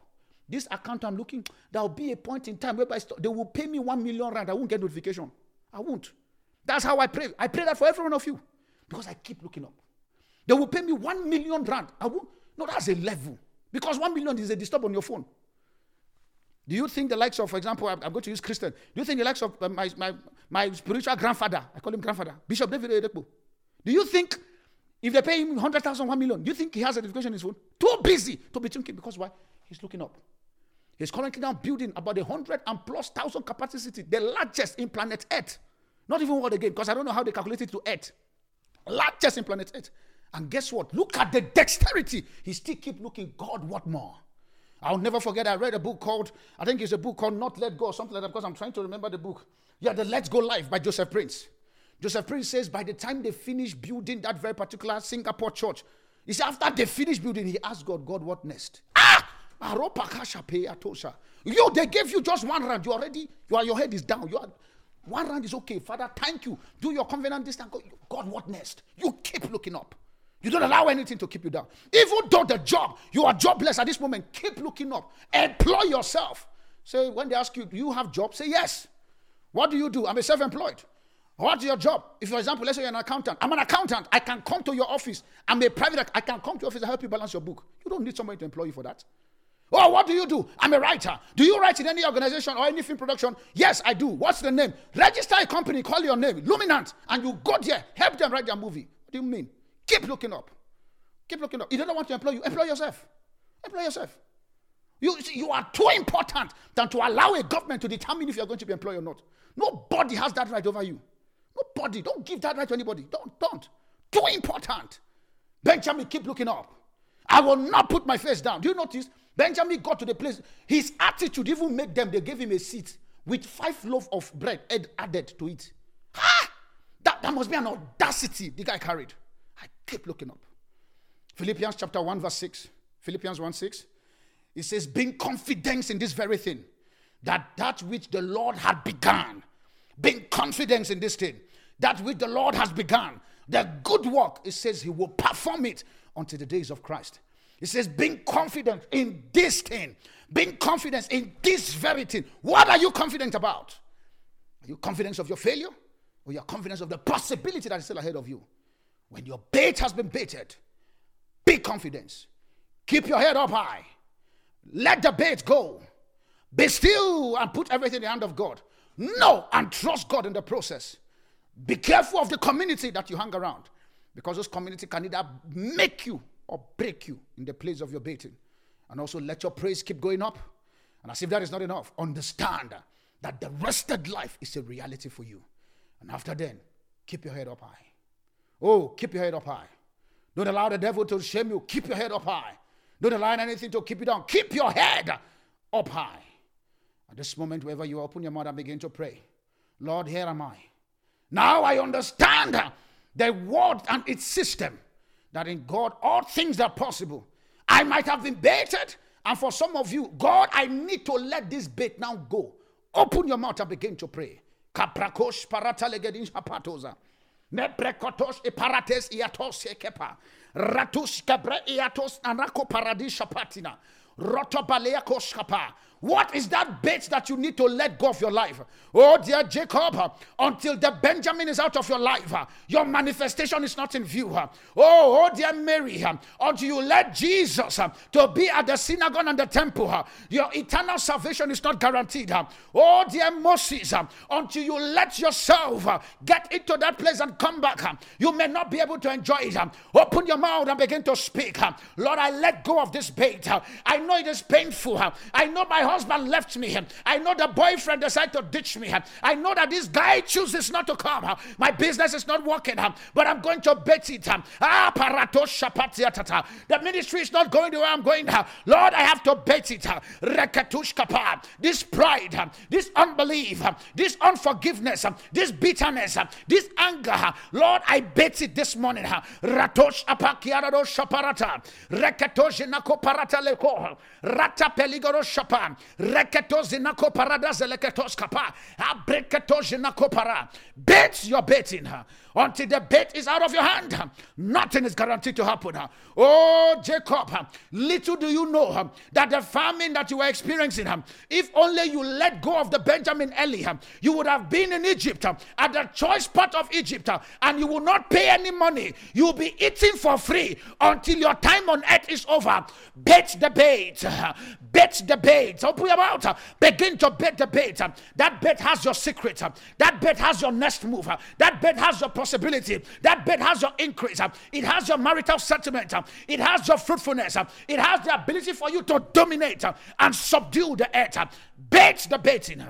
Kaprako shaprana kepaladosha. Reketojina koparadesale kuateda. Ma brenekuz balatiarado shapa.